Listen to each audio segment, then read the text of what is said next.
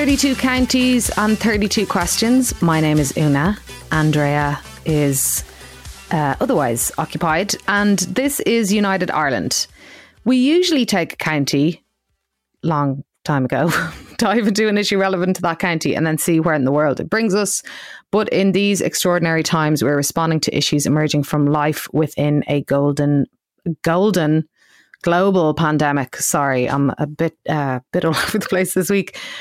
Um, mind you, uh, this week we are bringing um, regional and local vibes by asking Does Laoghaire Rathdown hold the answer to pandemic era urban planning and design? Um, or maybe more accurately, we're looking at the big, uh, big, small, and small, big changes that were made in that part of the country to streets and roads and paths and parks and all that kind of stuff during the pandemic.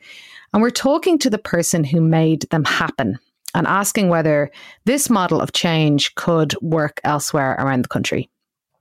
Shout out to all our Patreon supporters for supporting this podcast and making it happen. It is a new month.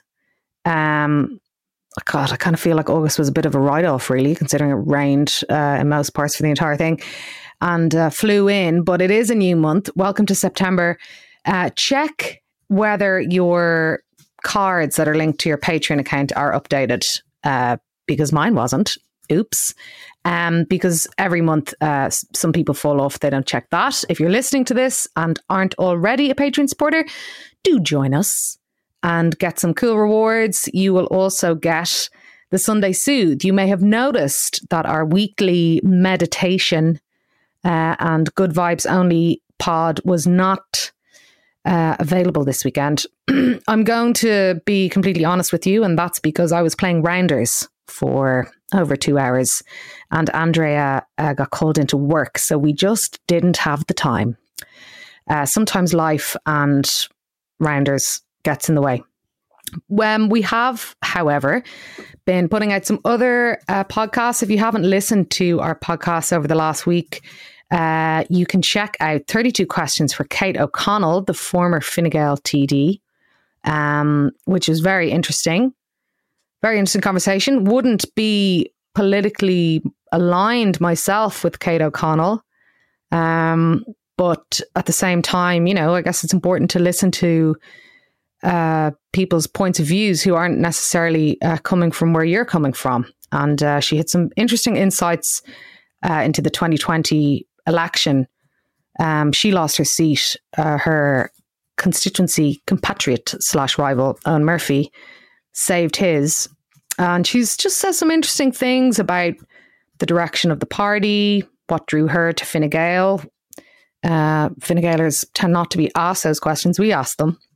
And uh, various other bits and bobs. I found it a very enlightening conversation, I have to say. So check that out.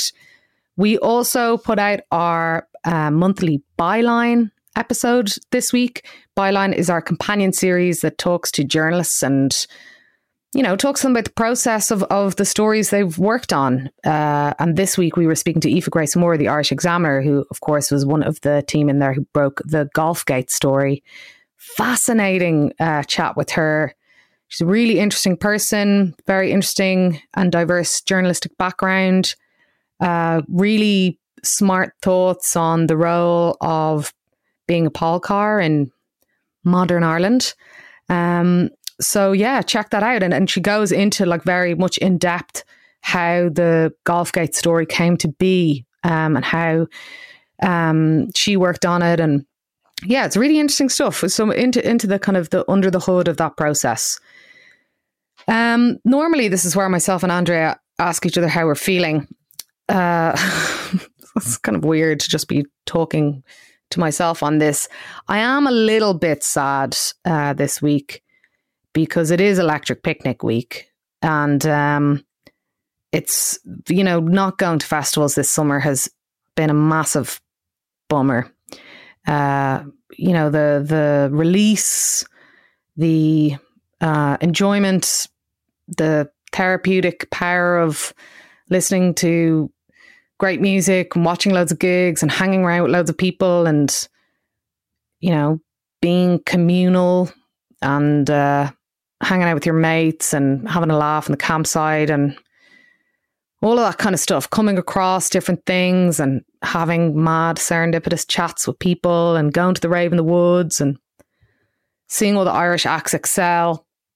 Uh, it's just hard, isn't it, to not to not have that. Uh, harder still for the artists who would have been performing in all different capacities, and of course for the crews and the and the food people and uh, you know all the people who put these things on, all the promoters and all that kind of stuff. So uh, we will be talking in more depth about the live events industry soon.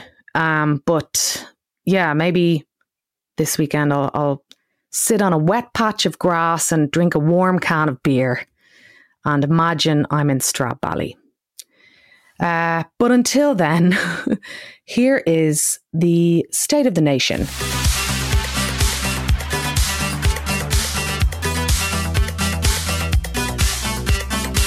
So the schools are back. Um, very much enjoyed the very cute uh, front page of the Irish Times with the kid in the school uniform. I'm not really one for like talking about how cute kids are, but you know, seeing all the kids around my area anyway in Dublin Seven being delighted running out of school and stuff like that is really nice. I hope parents are um, getting a bit of a break in the day now.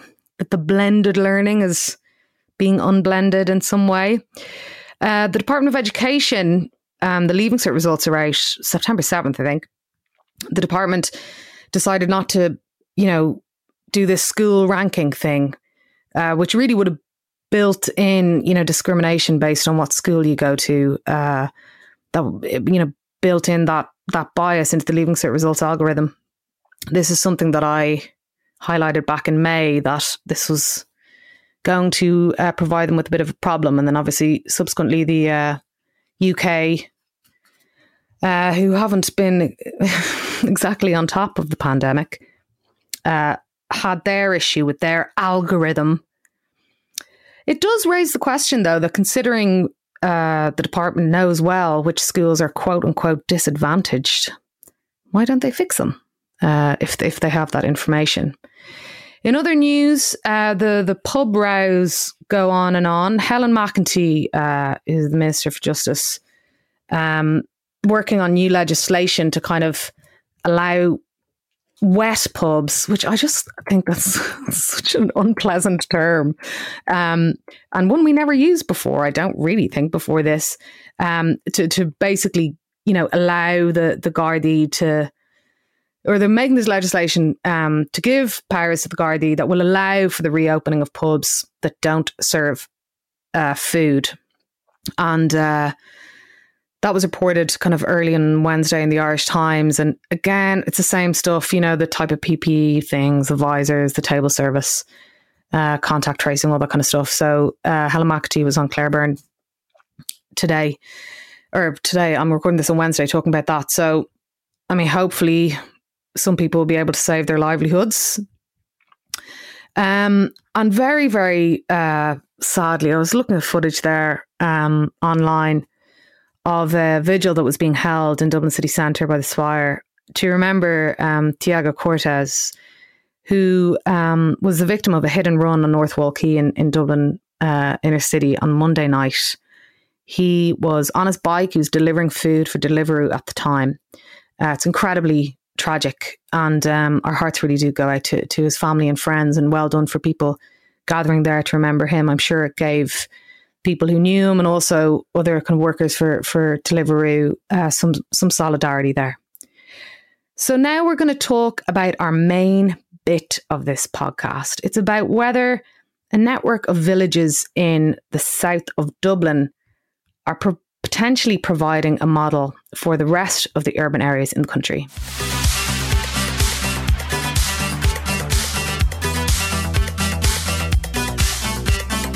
So when the p- pandemic broke out, obviously, uh, one of the things that the the kind of onset of the early months, you know, kind of March, April, May, were loads of discussions about how to facilitate how people needed to physically move differently around their areas, be that widening footpaths, um, prioritizing pedestrians, and also, of course, uh, the car traffic uh, collapsed, albeit temporarily, considering that a lockdown was in place and also that everybody was working from home who could work from home. Obviously, loads of people can't. And it threw up loads of interesting uh, points around population density, around um, what cities will look like if there isn't an office.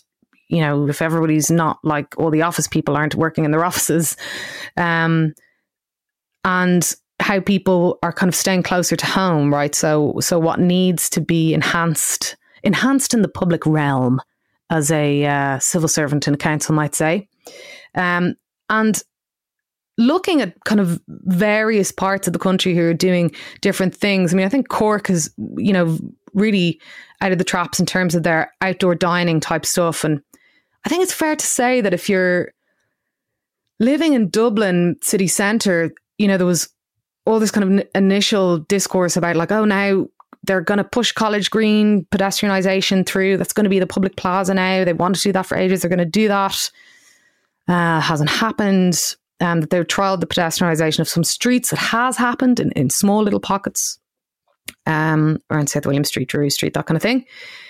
But these kind of big changes, I think, that we felt maybe could come to pass um, because of the crisis of a pandemic have maybe been a little bit more muted than people anticipated. But in one council, uh, in the country, Laoghaire Rathdown County Council, uh, they have seemed to have been doing things a little bit more proactively. Uh, for people who haven't been in that area since um, the pandemic hit, there have been a lot of changes that feel quite seismic, notably the coastal cycling route, uh, which essentially took an entire lane away from the road and turned it into kind of a non slip uh, cycle path. Um, as well as greening certain uh, villages like Blackrock, um, having some kind of nicer design flourishes in terms of subtle separations of, of, of, road and path and cycle lanes and so on, instead of these quite incongruous bollards and things like that. And, uh, you know, street furniture and taking up car parking spaces, which has happened in, you know, loads of cities and towns around the country.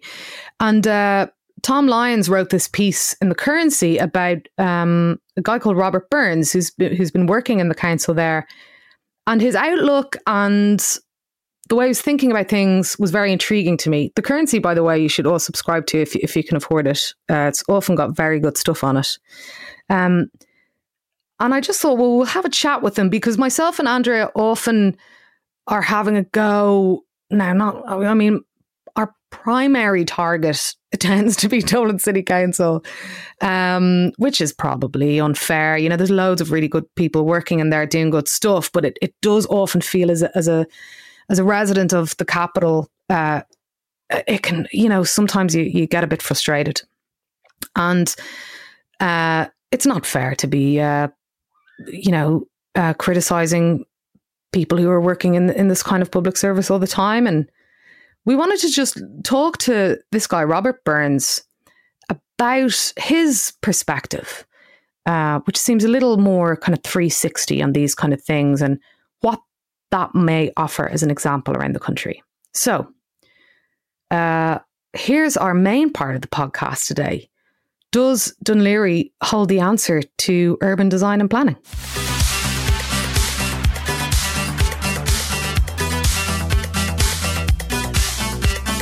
So, Robert Burns is the Director of Infrastructure, Sustainable Mobility and Climate Change.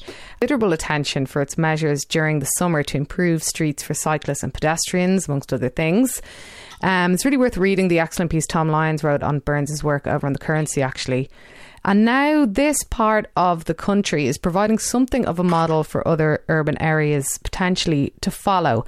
Um, hi, Robert. Thanks so much for joining us. Hi, Anna.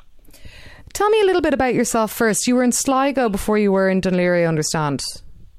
Uh, well, no, I was in Clare. Oh, Clare. My apologies. Sorry. Uh, yeah, I worked in County Clare for 13 years, so I I got a position with Dún Laoghaire County Council about two and a half years ago, and I came to, to Dublin to live and work here. And I, in the last what six months, I became a director of service in um, in Dún Laoghaire Down County Council, and I guess these projects have been some of my first work as director in in, in, DLR.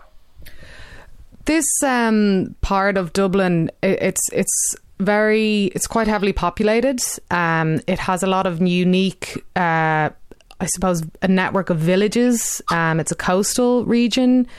Um, it's a suburban region. Uh, it has new communities, very uh, long-standing communities. Um, what were you, what were you thinking the biggest improvements uh, could be made in this area pre-pandemic? Let's say when you kind of landed down. Uh, yeah, it, it, it's and, and, it is the smallest county council in, Ireland as well, which is, is um, something just worth noting. So it, it, has a mix, and while people see it as very much a, an urban or suburban area, there's actually a third of the area that's rural as well. That's pretty much on the west side of the M50, so in Glencullen and Kilternan and places like that. So there's there's quite a broad range, and I guess because uh, there's this coastal element it has a lot of amenities, a lot of natural amenities that are, are very positive and are a great draw for, for people from outside the area, but also something for the people who live there to enjoy. And yes, there is a variation between, I suppose, east and the west of the county. East is probably the older, more mature area. Areas like Dún Sandy Sandycove, Dalkey, Blackrock, and then the newer areas, which would be across the N11 in Dundrum, um, Ballinteer and, and, areas like that. So yeah, there, there's there's quite a mix, and I, I, guess it is viewed as being maybe a, quite a prosperous area as well. But then there's there's a mix within that, um, and its setup is very much when you look at it, um, a town and village um, uh, hubs, and then communities that are are kind of spread out around that, and who, who look towards those hubs for um, you know, their physical needs, their social needs, their cultural needs. So, schools, um, shopping, um, theatres, cinema, um, all of those things. And I think what we've seen probably in the last number of months is people maybe spending a lot more time in their own communities and, and, and coming to know them better and enjoy them more. But pre-pandemic, I guess there has been there, there was a lot of opportunities, and we have in DLR, I guess, made um, the most of those in many ways. So we have very fine towns and villages, uh, Laoghaire town centre along the seafront, and Dundrum in many ways, um, Dalkey. So we had a lot of positive things that were, were going for us. But I do think before the pandemic, we had a lot more movement and a lot more people who were moving from the suburbs to work in um, usually city centre locations. So there was a lot of travel involved a lot of dislocation really, where families were probably starting very early in the morning, bringing kids to school, and then going on to their journeys. So they're quite long days, and that's really one of the significant changes that has come about as a result of COVID. With more people working from home, the schools were closed as well, so families were spending more time together.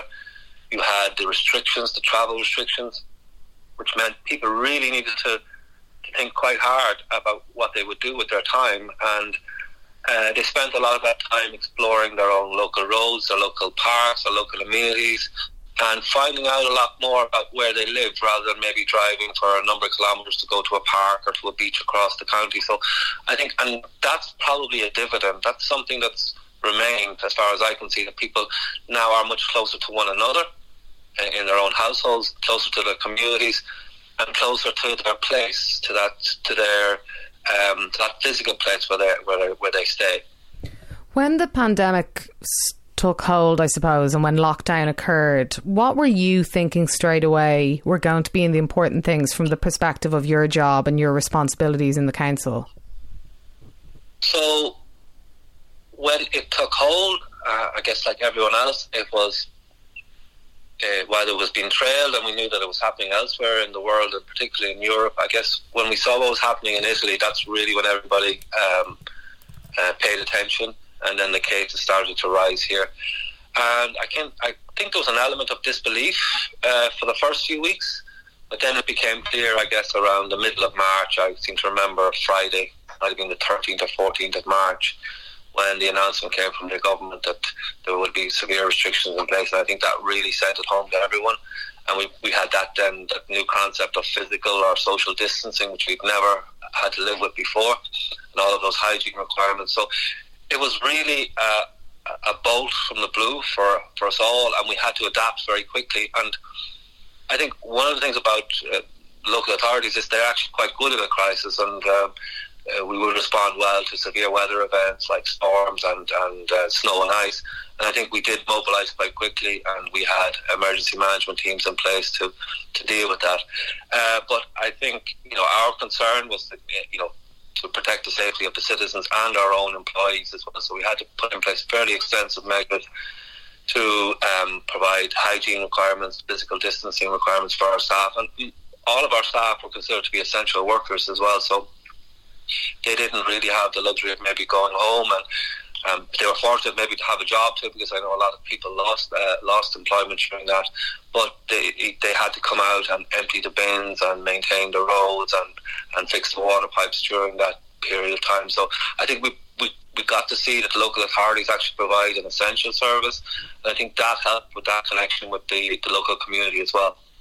What kind of infrastructural things or uh, maybe kind of ideas that you may not have had an opportunity to get to fast track before this. Did you start rolling out then when you thought okay maybe well obviously we need to change the layout of certain you know streets or whatever but also maybe we can try something different here? Yeah um I guess the main driver was was COVID. I mean, a lot of the projects that I've been involved in wouldn't have happened, I think, if COVID wasn't there maybe acted as a catalyst. Some of these might have happened anyway. It may have taken a longer time, but that whole issue to do with safety uh, was paramount. So with physical distancing, people needed more space, and what we were seeing in our towns and villages in particular is that people were trying to avoid meeting each other on footpaths. Uh, they were queuing at some of the shops and pharmacies and so on, and then they were having to move out onto the road and risk, um, you know, being struck by vehicles. So it was a very serious safety issue from what I could see initially. So we needed to create that additional space um, for the safety of people. And then when we looked at it even further, we started to think about well, what would happen as we reopen, uh, as the as society and the economy would reopen, and what do we think people would need? And for, for me and the team uh, in DLR, we saw the need was yes, safety, for that extra space that people need because of physical distancing. So you need widened footpaths. They would need cycle lanes to, to move around freely. Um, and there isn't many things that you can do except to reallocate space, and that's usually looking at things like taking away traffic or driving lanes or parking. But we also saw, quite apart from safety, um, and I think we are seeing now that people really yearn for a, a, welcoming and an open environment. They wanted to come back to something that wasn't only safe, but that welcomed them and that they felt comfortable there and they felt that they could relax and linger. And that's one of the central uh, tenets behind our approach is that we wanted to create, you know, aesthetically pleasing villages and village centres and also public spaces that were welcoming so they would have, they would be softened by planters and um, and seating and those elements that people really uh, enjoy and, and they like to spend time in. So it's more than just a functional project where we're looking at putting in new traffic lanes or cycle lanes or even widening footpaths. There, there's more to it than that. So it's sort of matching function with aesthetics is really what's what we're trying to, to do in DLR.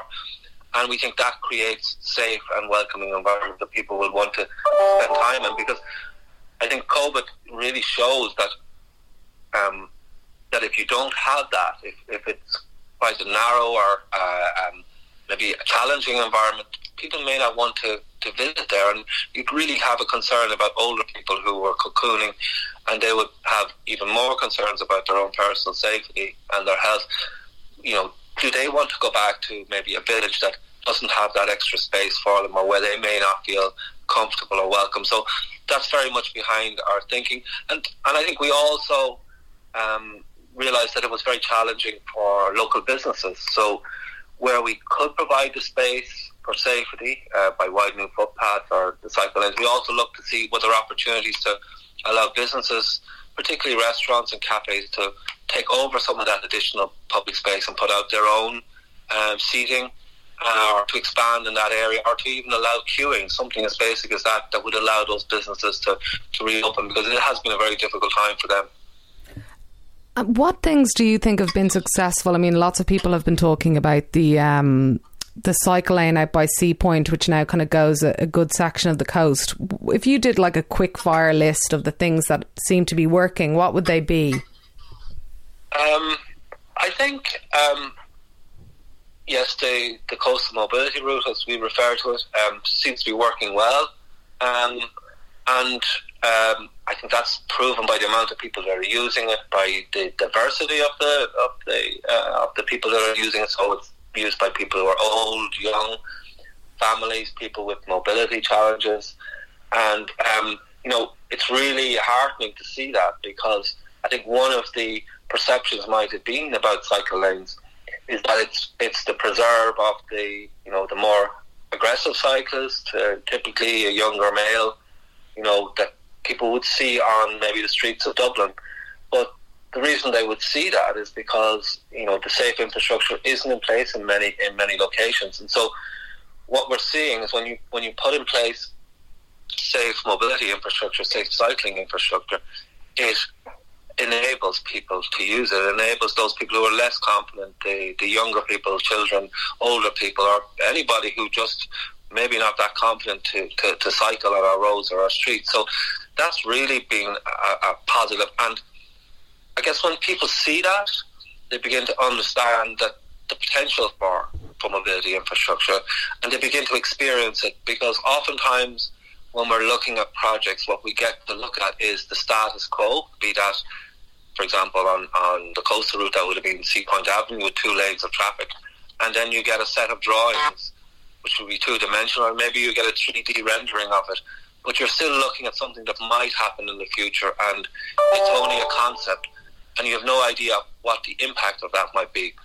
I think now what we have is a situation where you have got a fairer comparison, where you had to start, where you had a recent memory of the two lane traffic, for example. But now you see a cycle route has been built.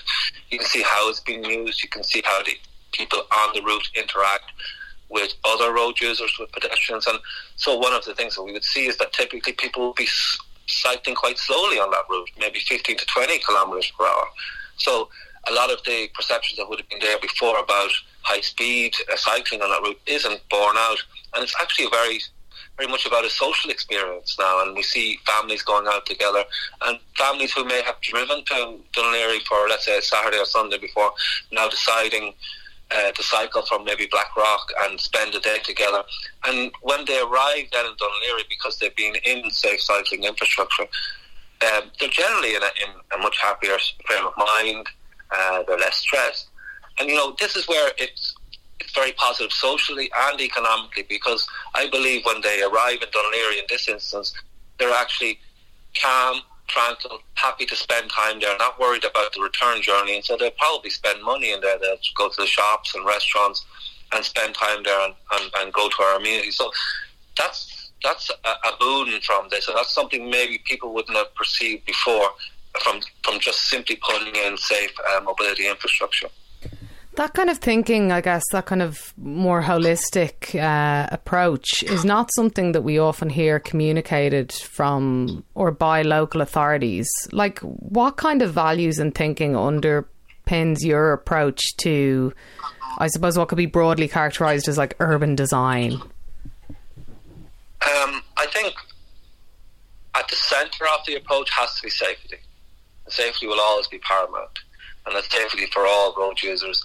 And we have vulnerable road users, so cyclists and pedestrians are vulnerable road users. And even without COVID, those vulnerabilities are there, but they're exacerbated because of COVID, because of um, so one of the things we have seen is that there was a hundred percent increase in cyclists on that coastal route. So that presents another challenge and, and, a dilemma and a decision point for the local authority as to what how to safely manage uh, cyclists and, and, pedestrians. So safety is obviously key. Uh, mobility is really important and sustainable mobility. So these are policies that have been in place for 20, 30 years across all local authorities and nationally and locally. So we should be promoting and facilitating walking, cycling, public transport. And COVID, uh, again, is a very cruel um, uh, disease to deal with and it has impacted on the ability of public transport to operate. And so it has reduced capacity. And I guess in Dún Laoghaire-Rathdown, we believe the best way to respond to that is actually to enable um, active mobility, to enable walking and cycling, and to promote that, and that will help, I suppose, support public transport until it gets back up and running. And thirdly, we are about supporting our communities. We are about supporting our local economies, our local businesses. So, you know, there's probably more to, to discuss there. But those three uh, high level values are probably at the core of what, of what we're trying to do, and particularly in our in our response to, to COVID nineteen. And what about you personally? Like, what draws you to this work, or what drew you to this work? Um, I guess firstly it was my role, um, and it's uh, just a matter of circumstance, really, in some ways, because if it, this all happened six months earlier, I may not have been in that role. So I just happened to be director at the time. Uh, I was asked to, to manage our response as a local authority. And we started from very little. Um, so I can remember that it was in the early days of May when we were looking at a queues outside a small coffee shop in Blackrock and uh, Blackrock Village, and they were queuing on the streets, and I had a real concern about safety, and we put out some basic barriers to protect um, the the customers there, and that grew into uh, what was a public realm project uh, for Blackrock. And I guess what's probably striking about all of the things that we've done is how quickly they've happened. And quite possibly in, in, in, public service and the public sector, our local authorities wouldn't have moved that quickly on this. But I think that was that was out of necessity. So it's interesting to see how we, we can react, and that's something we're reflecting on now. That if we have that capacity to act quite quickly, is that something we can sort of transition towards into the future and look to apply some of the, the learnings from that into future projects. And I think that's that's an interesting uh, an idea, and that's something that we're exploring at the moment. Do or like how much do different councils or different local authorities speak to each other about what they're doing? Because something that I've noticed um, in Dublin, for example, when you go from like the Dublin City Council area to the DLR area, um, even things like the d- design changes, like you know, I don't think it's it's a positive thing to have a homogeny of design necessarily, but materials, for example, like let's say take on Drury Street in the city centre, they have these bollards that I find quite ugly. In Blackrock, there's kind of just a raised curb thing. Like, do people exchange information about what seems to be working better in different places? Um, yeah, there, there, are networks in place, and we do speak to colleagues in other local authorities, uh, local, local authority areas. Um, but I guess to a degree, um, each local authority manages its own affairs, and it may have a certain culture in place, a certain philosophy, a design philosophy. Um, and in speaking for, for DLR, I guess we have quite a strong uh, point of view in terms of urban design and, and and high quality public realm work. We've we've championed that for, for many years, and we have a very vibrant architects department that, that advise on, on all of those type of changes. So, for example, in Monkstown, there was public projects carried out there a number of years ago in Laoghaire on the Met. So, people, if they know the area, will be familiar with it, and it's good quality work.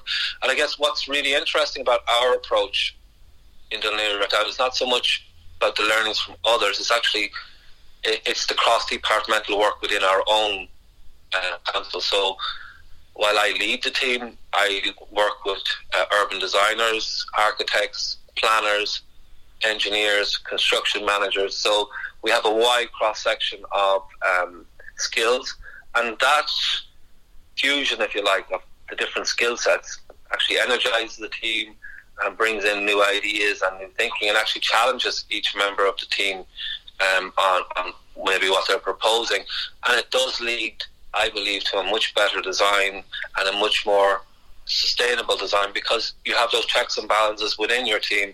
And I guess my role has been to try and encourage that uh, environment to to facilitate, you know, a robust exchange of views. Sometimes um, people have a different point of view.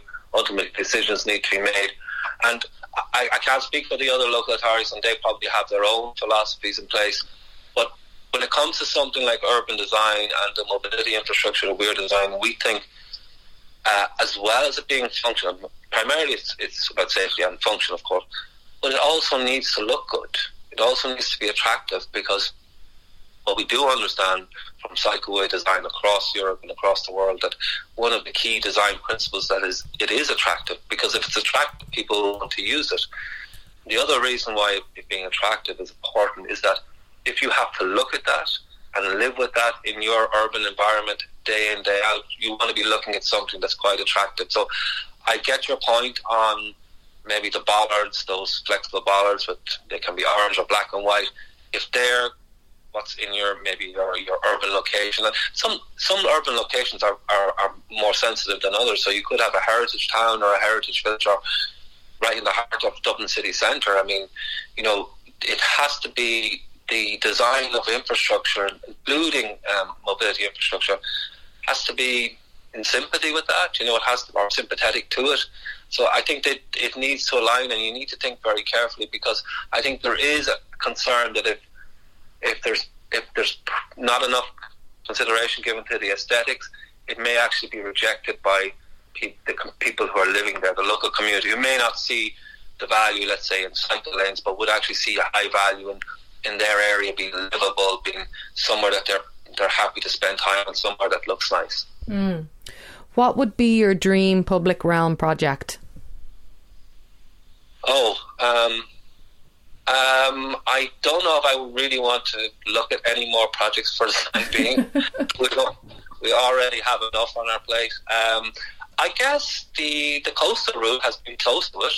Uh, we're still not finished on that actually, and it's um, it's been really enjoyable working on it, and it's been really enjoyable. Uh, like my life or my working life now is coming into work and then cycling up and down uh, a cycle route, checking on progress, and it's a nice way to spend your day. Um, and you know, while I'm looking after the work, so the coastal route is something that's very close to my heart because um, you know we spent a lot of time on that. We've done it very quickly. I really enjoy Black Blackrock and the changes we made there, and I really enjoyed being able to work with the local community and, and the business community there to collaborate on that because even though something some of the things that we've done here has been quite quick in DLR, we have tried to engage as much as possible with the local community because it's important. We don't try to foist things on, on the local community, but COVID is very unusual as well. So we couldn't spend a lot of time maybe engaging and, and talking as much as we'd like because we needed to proceed. But we did try to strike a balance. And I hope there'll be other projects ahead and DLR were quite progressive, I'd like to think.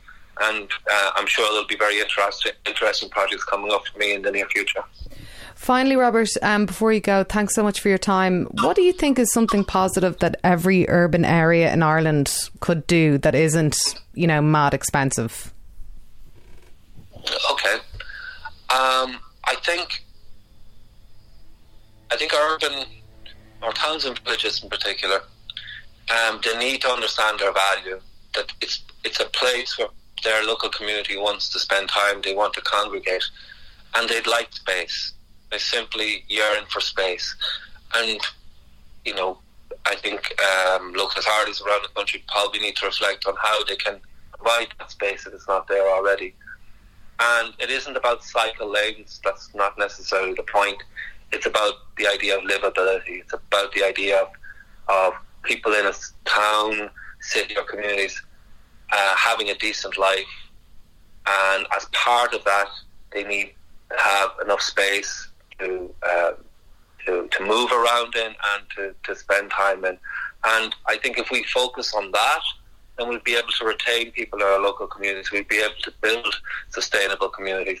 And people, I think one of the, the major lessons I think that's coming out of COVID is that in the future, and maybe who knows might change, people will want to stay closer to home.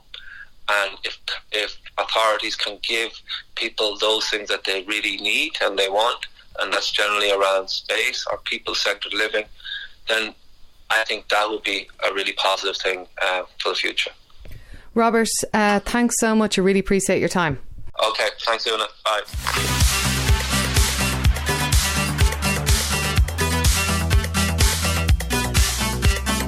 Right, getting in the sea this week, of course, this is normally Andrea's terrain. And I kind of hate to do this because I know it's it's kind of shitting on something, but and and loads of people are probably kind of waiting to see it. But on the day that Tenet came out, I was so excited. I booked a noon ticket at Cineworld in uh, on Parnell Street in Dublin, and uh, I love Christopher Nolan's films, uh, some better than others. And of course, there's so much conversation about like this is the film that's going to save cinema and blah blah blah. And I just did not enjoy it, and it really made me consider the irrelevance of blockbusters that orientate around a world in crisis or trying to save the world at this time. Because you're kind of sitting there and you're considering these, like, what used to be these monumental stakes. Uh, you know, the world might be blown up or whatever. And you're kind of just like, yeah, I mean, kind of living in one of these things, aren't we? so it is getting in the sea, but I also think this is a little bit of a silver lining here because, you know, this film cost $200 million or something like that. And uh, the conversations going on in the film industry at the moment about how to get productions back up on their legs and insurance and, you know, quarantining crews for two weeks before shoots and all this kind of stuff, which is really expensive, does feel like it will be uh, very difficult for blockbusters of this nature to be made you know, of course, they also depend on large volumes of people going to the cinema. And if you have to have uh, physical distancing in the cinema, you're not going to be able to to get all those uh, people in. Um, I was disappointed in the film, and I was disappointed because I was disappointed. You know, one of those. That's a bit of bit of an Inception vibe going on there. Uh, little little Tenet in joke. So yeah, it was it was disappointing to me. Now I know I mean it got five stars in the Guardian, so like I'm sure loads of people like it. Um and it just kind of does indicate a larger issue with what has meaning and what is actually relevant when the world you're living in is already in crisis, at risk, and uh, it's kind of hard to then suspend your disbelief, isn't it? When you're looking at looking at a film telling you it's not exactly the same things because uh, who knows what was going on in Tenet really. But yeah, it's an interesting one. And that also kind of links into this week's It's Bananas because before I started recording this, um, I was absent-mindedly looking at the live YouTube stream of David Blaine holding on to a load of balloons 20 something thousand feet above a vast expanse of somewhere, I guess, in America, um, as a, some kind of a stunt. And again, this kind of thing is right up my alley. You know, the Red Bull guy who like went into the atmosphere and like jumped out of his little capsule, or, you know, David Blaine encased in ice, or, you know, I'm just a sucker for this kind of crack and immediately become invested, even if, you know, 10 seconds before I had no idea it was happening. So when I was watching the the the stream, obviously it is bananas that somebody is kind of reenacting um, parts of the film up. But then again, you're just kind of watching it and going, I guess this would be impressive if there wasn't something bigger going on. I kind of just watch it going, what's the point of this, David Blaine? You're holding on to a load of balloons. You have a parachute. You're going up really high in the sky. You're sucking quite erratically on your oxygen supply. And then you just let go and you skydive down. And then there's people talking to you on a radio, and then you just land in your parachute and you say, That was awesome. I mean, I, guess in simpler, less um, simpler times where we needed such frivolous distractions, that would have been fun. I just felt it was a bit bananas, not just the stunt, but my reaction to it. Maybe, maybe uh, extreme magician aerial pursuits uh, is just not having the impact that it used to have. maybe I'm just old and jaded. Maybe it's all of those things. Uh, or maybe considering everything is so extreme and the shock we've had is so heightened that it's kind of harder to top that. But moving on to something more uh, positive, um, my fave bits. My fave bits this week they include uh, this absolutely brilliant work of music um, by a guy called David Balfe, a guy from Dublin, who records stuff under the name or under the moniker, uh, which is one of those terms that music journalists use that never appears in real life, under the moniker for those I love. And he, I saw this on Nialler Nine's uh, website. Obviously, you should also subscribe to Nialler on Patreon and listen to his great podcasts and read his great writing and all of the music curation tips. Uh, anyway, Nialler put it on his blog and uh, was talking about this this record, which I I actually haven't heard that he that that uh, David Balfe put out last year, and then um, took it offline because he he's got signed, I think, to a UK label, and, and so it's going to be released at a, a subsequent date. But in the meantime, he put out this mixtape, which you can watch on YouTube or you can get on Bandcamp. I bought the cassette of it, even though I don't have a cassette player. I just thought it'd be a nice thing to have because I feel like it's very obvious that this guy is extraordinarily talented and is going to be a very important uh, Irish artist. The mixtape is called Into a World That Doesn't Understand It Unless You're From It. And uh, is an amazing, like, weirdly original, even though, like, it feels super original, even though a lot of musical references are, are very familiar. Um, mixtures of like, almost like like just kind of Dublin rave culture type sounds, or hardcore sounds and more ambient sounds and techno sounds, and then this this amazing sp- spoken lyrics about uh, his his life and his experiences from childhood to uh, present day. So I would highly recommend that. It's about forty seven minutes long. Put on your headphones or put on your speaker or whatever, and get into it. It's a vibe. My other fave bit is a self generated fave bit I got an email uh, from a young from a from a teenager the other day uh, asking me about advice for starting out in journalism, uh, which I happily provided. And um, I ended up, for some reason, I just ended up recommending these films to this young woman about journalism that you know might spark something. And uh, as I was kind of listing them, I was like, God, like there's actually loads of really good films about journalism. So I started journalism movie season in my house. And the other night I watched The Paper, which I'd never seen, Ron Howard film. Uh, it's quite cheesy in places. You know, there's, there's it's quite cliched kind of caricatures, but also very enjoyable and a really great script. Uh, watched Zodiac last night. I forgot how fucking violent uh, Zodiac is. Um, about you know a serial killer uh, surprise violent film. No, it's quite graphic. David Fincher movie. I'm sure loads of people have seen it. Really good cast. Um, Jake Gyllenhaal and uh, Mark Ruffalo. And then next up on my list is the Parallax View, which I've never seen, and also Network, a classic. So if you're looking for something to do, why not theme a, a, a movie season for yourself, I've found it really difficult to watch a narrative drama over the past six months. On my just uh, headspace and attention capacity just like isn't there.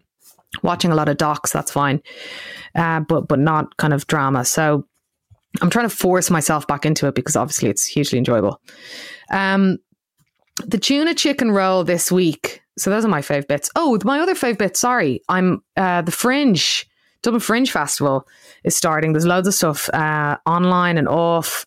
I'm going to a Dublin Digital Radio thing on Saturday. DDR being my favorite radio station. You should also support them on Patreon. I listen to that like every night uh, and sometimes during the day too. Uh, it's just so fantastic. It's so amazing to have something like DDR because it makes you feel that all of those things that were really special during your formative years, like in your teens and in your 20s, that you look back on now and go, oh, God, that was so amazing. And you think that you can never get that level of, you know, excitement or investment in something back. And then Dublin Digital Radio for me, like I've loved it for ages, obviously, but really this year, its importance has really kind of landed with me.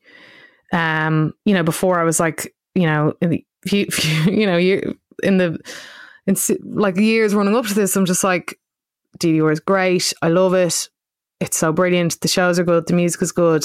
I love the presenting style. I love their ideas about how to make something and how that like model of community and doing it yourself is is so valuable not just for radio but for everything you know?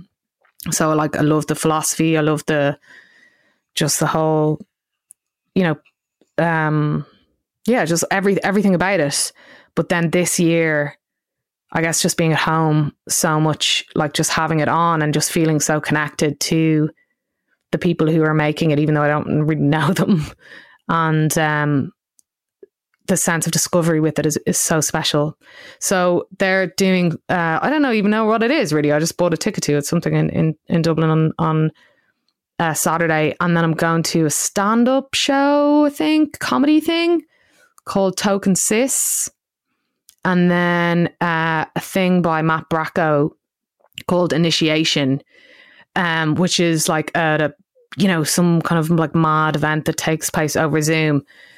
Um, Bracco's like a, a really fantastic artist, and um, I think this might be a, a, type of development of something that he presented at uh, the um, theater machine uh, last year. Was it last year? Hang on, Sarah's in the room with me. Was it last year? I had my headphones on, sorry. Okay. Do you know that thing Matthew Bracco did, the seance thing? Was that in Theatre Machine? Was that last year the year before? Yeah, the year before. The year before last. Okay, so 2018. Um, apologies for that interruption uh, that I made. I'll get back to work. you get back to work. Well done. Um, and uh, it was like this really intriguing uh, evening. Uh, so I'm hoping maybe that that's feeding into this. But if you are looking for something to see in the fringe that's at home, but that also has a live vibe to it, um, that might be the one. Uh, so check that out. Yeah. So those are all of my fave bits. So Andrea usually picks a tuna chicken roll. Uh, she also accuses me of, um, you know, being having too much down tempo music in my life.